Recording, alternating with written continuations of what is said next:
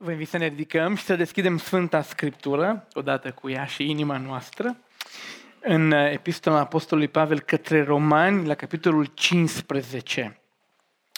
Pagina Scriptură 1110. Citim din Epistola lui Pavel către Romani, capitolul 15, de la versetul 30. După ce citim acest cuvânt, am întâlnit pe fratele Ruben să se roage pentru noi. Ne bucurăm că v-ați întors cu bine și am vrea să vă rugați ca Domnul să ne dea o inimă bună, un cuvânt clar și mai ales fiecăruia harul de a înțelege și de a practica cuvântul său în viețile noastre. Citim Roman capitolul 15, versetul 30 înainte. Vă îndemn, dar, fraților, pentru Domnul nostru Isus Hristos și pentru dragostea Duhului, să vă luptați împreună cu mine în rugăciunile voastre către Dumnezeu pentru mine, ca să fiu izbăvit de răzvrătiții din Iudeea și pentru ca slujba pe care o am pentru Ierusalim să fie bine primită de sfinți și astfel să, ajungă la vo- să ajung la voi cu bucurie, cu voia lui Dumnezeu și să mă răcoresc puțin în mijlocul vostru. Dumnezeul păcii să fie cu voi, cu toți. Amin toate lucrurile mari, toate lucrurile serioase, orice proiect demn de luat în seamă, are parte de lucru în echipă. Nu există supermeni în viața de zi cu zi decât la televizor doar în desene un singur personaj salvează lumea și doar în filme un singur soldat învinge o națiune întreagă din trei împușcături. În viața de zi cu zi, orice lucru serios, orice lucrare serioasă, este rezultatul unei munci în echipă. Da, există lideri, da, există conducere, dar este o muncă în echipă. Uneori sunt membri ai echipei a căror rol este vizibil, se vede, ei sunt oarecumva în linia întâi, în sensul că sunt mereu acolo și se văd, dar există oameni care chiar dacă nu sunt vizibili, rolul lor se simte. Și când nu sunt ei acolo, iarăși se simte.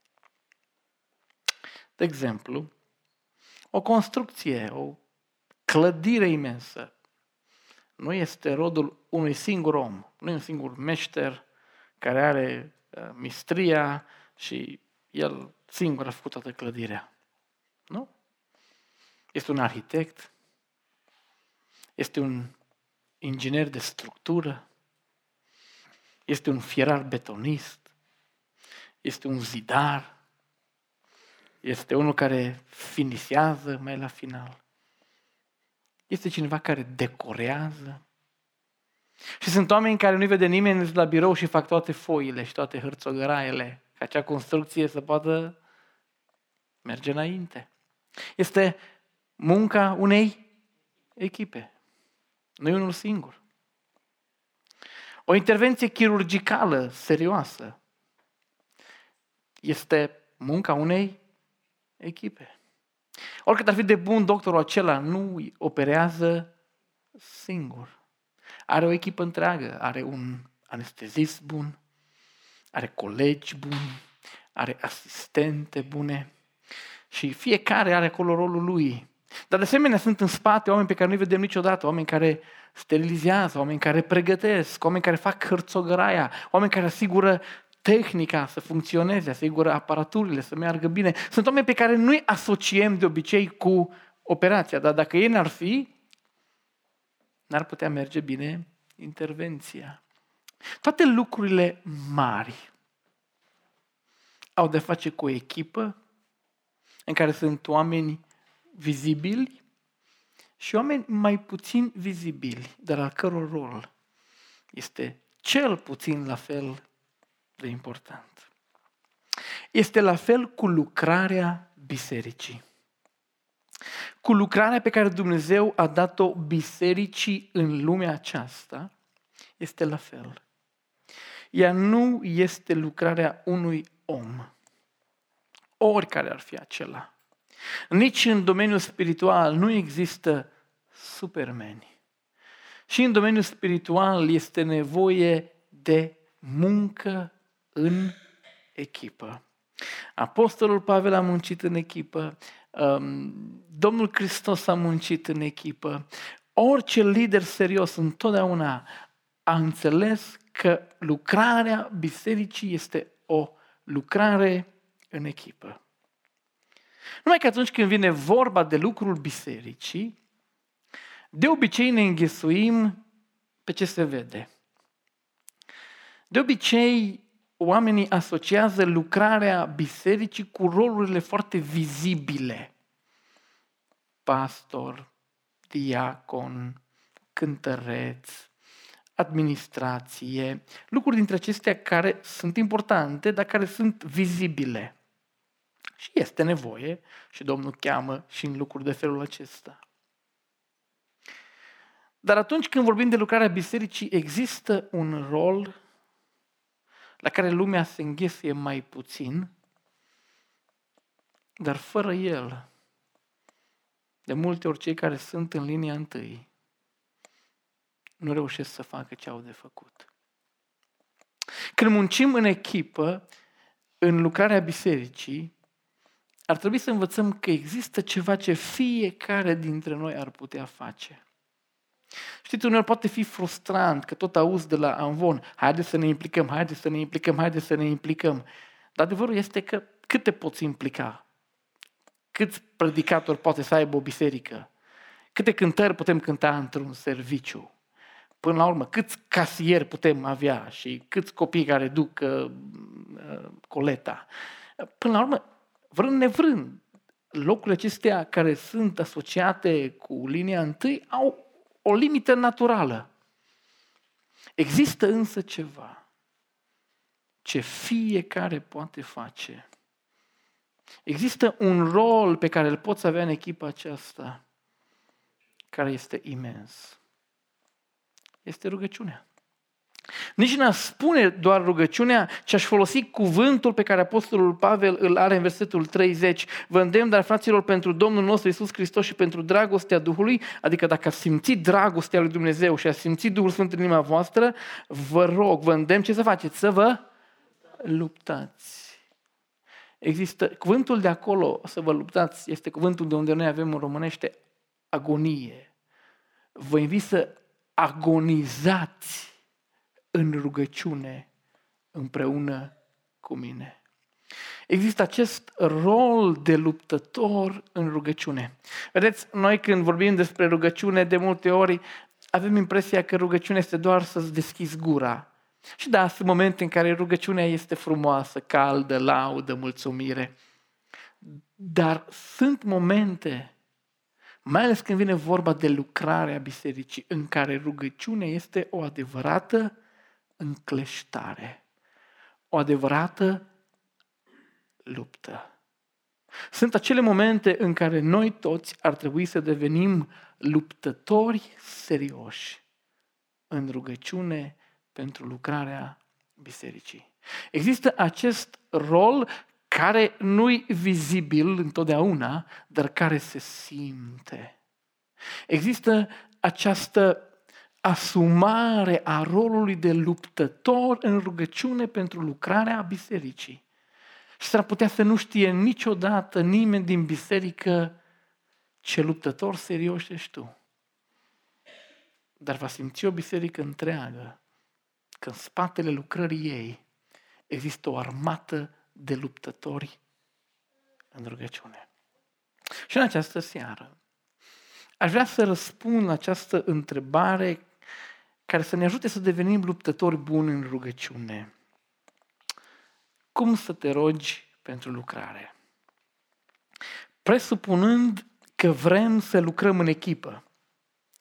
presupunând că ne armonizăm în rolurile pe care Dumnezeu ni le-a dat, onorând serios rolul de luptător în rugăciune pentru lucrare, aș vrea, uitându la textul acesta, să răspund la această întrebare care ne poate da elan, curaj, direcție, pricepere în lupta, în rugăciune în anul care ne stă înainte.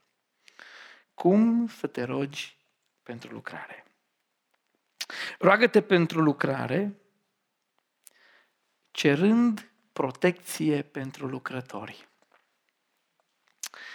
Roagă-te pentru lucrare, cerând protecție pentru lucrători. Da, așa poți să-ți începi lupta în rugăciune. Da, asta poți să faci zi de zi. Da, acesta este un rol pe care ți-l poți asuma cu seriozitate. Să te rogi pentru protecția lucrătorilor. Uitați-vă ce spune Scriptura la versetul 31. Da, luptați-vă în rugăciunile voastre, primul rând, din versetul 31, ca să fiu izbăvit de răzvrătiții din Iudeea. Dați-mi voi să vă explic ce înseamnă acest mic rând ca să fiu izbăvit de răzvrătiții din Iudeea. Apostolul Pavel se pregătește să călătorească la Ierusalim. Scrie, dacă vă uitați, la versetul 25, acum mă duc la Ierusalim.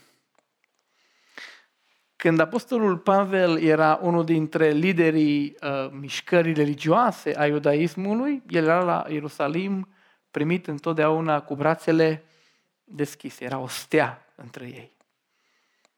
Acum era considerat dușmanul numărul 1. Acum era considerat trădătorul. Acum era considerat distrugătorul iudaismului și a religiei lor. Acum era considerat inamicul care trebuie neutralizat.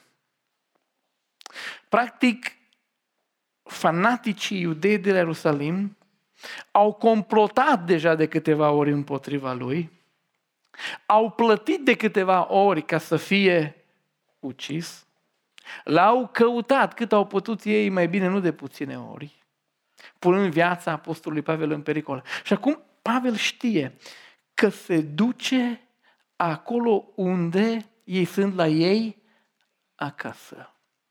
Acolo unde liderii religioși n-au nicio problemă să facă cu el ce au făcut cu Ștefan, ce au făcut chiar cu Domnul Hristos. Știau ce bine unși cu toate alifiile, știa ce bine se descurcă ei dacă trebuie să pună la cale un plan și să elimine un om, știa ce ușor sunt oamenii aceștia de manipulat și ce ușor se poate ajunge la un morman de pietre. Știa că iudeii îl urăsc. Îl urăsc pentru că îl considerau distrugătorul religiei lor, că îl predică pe Hristos, Hristos care este acum templu și că nu mai este nevoie de templu. Și la asta mai adăugau ei invențiile lor.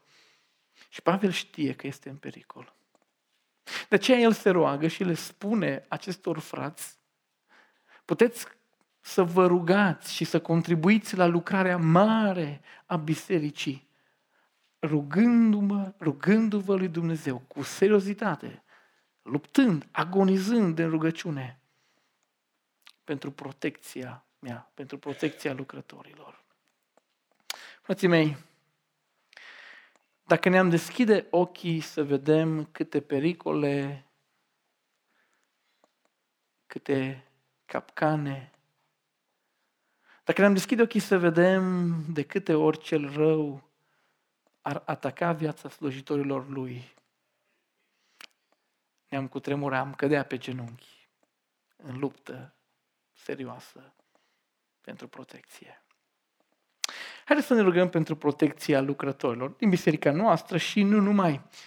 Dar vă invit anul acesta oare cumva să luptăm mai organizat. Să-ți asumi acest rol de soldat care luptă în rugăciune pentru protecție. De exemplu, Știi ce ușor se poate distruge reputația unui om și a unui lucrător? De aproape că nici nu vreau să spun pentru că nu vreau să dau idei la nimeni care uh, uh, știu eu, unde aude cineva. Când ai distrus reputația cuiva după o anumită măsură, este gata. În lucrare, fără reputație, nu prea mai ai ce face. Știți ce ușor se distruge? Rugați-vă ca Dumnezeu să ne păzească numele de oameni răi. Așa de ușor poți mânji caracterul cuiva. Așa de ușor poți răspândi zvonuri neadevărate. Așa ușor poți interpreta lucrurile din punctul tău de vedere și să le prezinți ca și cum ți-ar fi vorbit Dumnezeu și ți-a făcut descoperire. Și să termini cu cineva. Rugați-vă Domnului să ne păzească reputația. Știți ce ușor se pot naște conflicte? Pentru că sunt oameni conflictuali. Domnul să ne păzească în biserică, dar sunt locuri în care parcă oamenii s-au născut pentru conflict. Rodile zice procesomani, oameni care le place să fie tot timpul un proces, un scandal. Dacă n-au un scandal, dacă n-au un proces, dacă n-au un conflict cu cineva, ei simt că nu există. Uh, deviza lor este, sunt în conflict, deci există. Um, și așa de ușor să stârnești un foc care strică tot. Rugați-vă Domnului să ne păzească ca și lucrători de oameni conflictuali, să ne păzească Domnul de lupte necesare, de capcane. Mai de mult comuniștii trimiteau oameni capcană în biserici. Nici nu știți, nici nu știm, o să știm în cer, câți dintre cei care au stat lângă noi la închinare au fost oameni capcană. Erau femei stricate, trimise cu slujbă de la securitate, să fie capcană pentru pastor și să, să le distrugă viața și lucrarea. Rugați-vă Domnului să ne păzească de capcanele celui rău. Știți, rugați-vă Domnului să ne păzească de păcate, de căderi, de oboseală, de decizii greșite. Sunt așa de multe lucruri pentru care putem cere protecția lui, lui Dumnezeu. Călătorim, suntem pe drumuri, întâlnim tot felul de colegi lucrători, Uneori poți să te asociezi cu cineva care pare excelent la prima vedere și să te trezești că te-ai încurcat mai rău decât te-ai ajutat. Apostolul spune aici, conștient că la Ierusalim se pot întâmpla lucruri groaznice. Rugați-vă pentru protecție. Și frați și surori, haideți să devenim luptători în rugăciune, punând un scut în jurul lucrătorilor cu rugăciunile noastre. Amin? Poți așadar să te rogi pentru lucrare, cerând protecție pentru lucrători. Numai că dacă te rogi pentru protecție și ei sunt protejați, și un lucru bun, să ne rugăm pentru protecția lor, ce să se întâmple dacă ei sunt protejați? Cu ce finalitate? Protejați, da, înțelegem, dar care e finalitatea? Ce să mai facă ei?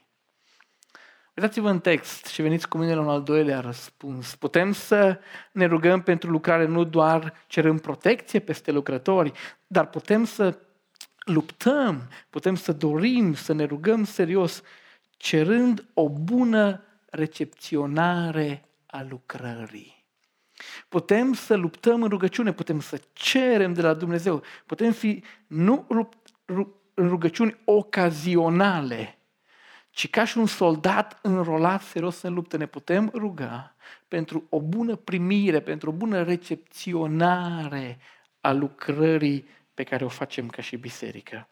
Uitați-vă din nou în text. Versetul 31, primul rând, să fiu izbăvit de răzrătiții din Iudeea, și mai spune Pavel, luptați-vă, agonizați în rugăciune cu mine, pentru ca slujba pe care o am pentru Ierusalim să fie cum?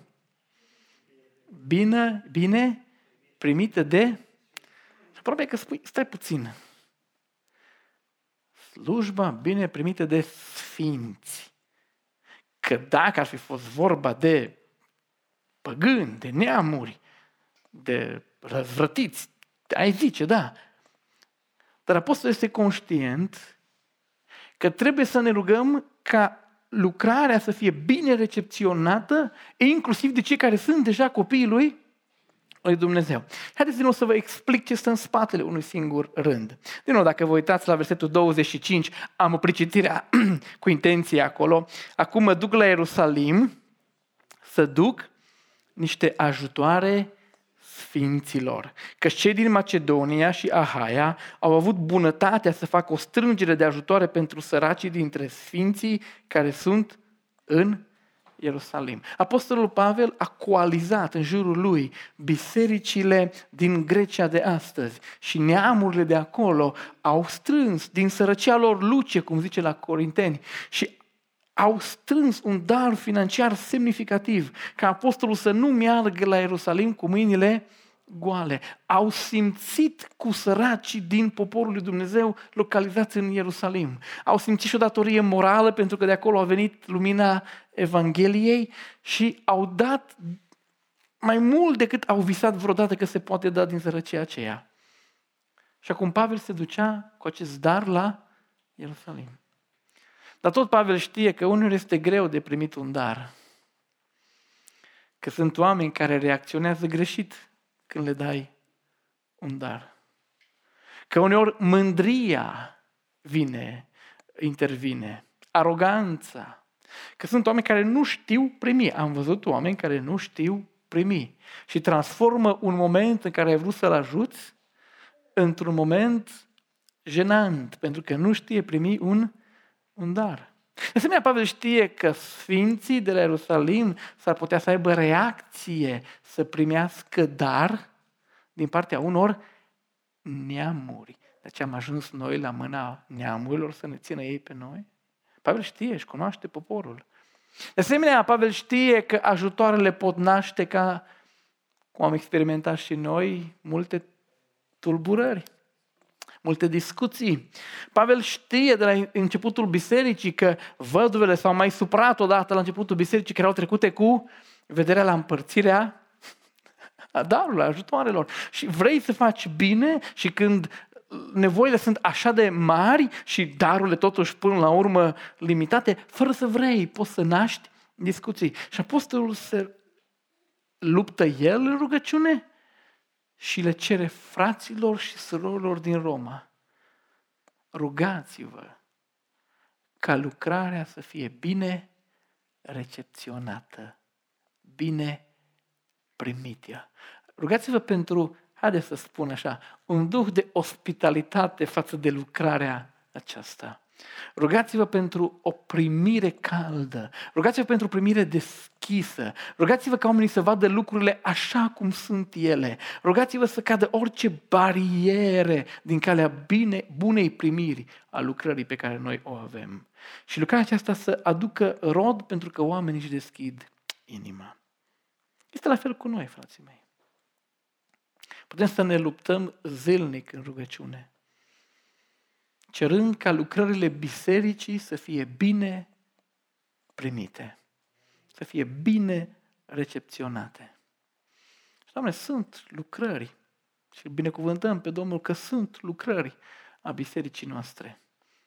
Și putem să începem să ne rugăm în fiecare zi că ele să fie bine primite. Mă uitam peste agenda, după masa aceasta am stat puțin acasă și m-am uitat, mi-am scris niște date Mă uitam la 8 martie și m-am gândit ce frumos ar fi să avem din nou o seară de evangelizare conectată cu ziua, cu ziua mamei. Haideți să ne rugăm ca să fie o lucrare bine primită, bine recepționată. Da, vom avea un studiu nou biblic, care va fi probabil diferit de ce am făcut până acum. Haideți să ne rugăm ca să fie o lucrare bine primită, bine recepționată. Da, am gândit să facem lucruri diferite și în Crăciunul acesta și ne-am bucurat de, de ce ne-a, ne-a, ne-a Domnul în suflet și în inimă și în minte să facem. Dar mai știu eu ce Dumnezeu va mai pune pe inimile noastre. Haideți să ne rugăm ca lucrarea noastră să fie bine recepționată, atât de către cei care suntem în casa Domnului și mai ales de către cei pe care am vrea să-i vedem în casa lui, lui Dumnezeu. Putem să luptăm serios în rugăciune pentru protecția lucrătorilor și pentru o bună recepționare a lucrării. Asta poți să faci zi de zi. Asta înseamnă să fii soldat care te rogi. Asta înseamnă să folosești probabil momente scurte pe care le avem în tumultul zilei. Asta poate fi o mică pauză când ești la, la, la școală, în loc să te uiți pe ultimele postări, poți să rostești o rugăciune. Asta înseamnă un 10 minute până când mai învârți macaronele să nu se prindă de uh, fundul oalei. Asta înseamnă până când conducem dintr-un loc în altul, în aglomerația zilei. Sunt așa de multe momente în care aceste gânduri pot să coordoneze rugăciunea noastră și pot să ne inspire la luptă serioasă în rugăciune. Însă apostolul nu încheie aici. El este conștient că dacă suntem protejați și că dacă se primește bine lucrarea noastră, există mereu nevoia de a dezvolta, nevoia de a înainta. Apostolul știe că dacă Dumnezeu ne ține sub protecția Lui și oamenii își deschid inima, întotdeauna mai este ceva de făcut. Întotdeauna sunt lucrări noi care trebuie făcute. De aceea, Pavel spune în final și ne cheamă Domnul să ne rugăm, să luptăm în rugăciune, să, să insistăm, să ne rugăm, să contribuim la lucrarea bisericii rugându-ne pentru o perspectivă de viitor a lucrării. Rugați-vă, luptați-vă în rugăciune, puteți contribui la lucrarea bisericii rugându-vă pentru perspective de viitor, pentru perspective mereu proaspăte pentru viitorul lucrării și a bisericii. Uitați-vă la versetul 32. Și astfel, să ajung la voi cu bucurie, cu voia lui Dumnezeu și să mă înviorez, să mă răcoresc puțin în mijlocul vostru. Și dați-mi din nou voie să vă explic ce stă în spatele unui rând care pare ușor obscur. Apostolul vrea să ajungă în uh, Roma, este un vis al lui pentru uh, lucrare și eu zic așa într-o paranteză, să ne ajute Domnul și pe noi, ca biserică, să facem o vizită la Roma. Ar fi trebuit să auzim un amin mai puternic. Um, sunt multe lucruri de văzut. Dar apostolul își dorea să facă o vizită la Roma, sigur capitala lumii la ora aceea, ca să ajute biserica să o întărească. Dar această vizită făcea parte dintr-un nou sezon, dintr-o nouă etapă în viața apostolului. Până acum, apostolul a fost foarte mult implicat în ceea ce noi numim Orient, în bisericile din Orient. A slujit într-o parte a lumii.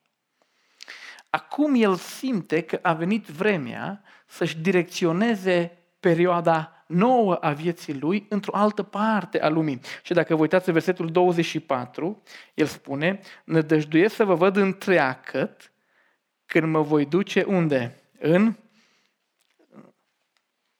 Știți, este țara și astăzi, în Spania.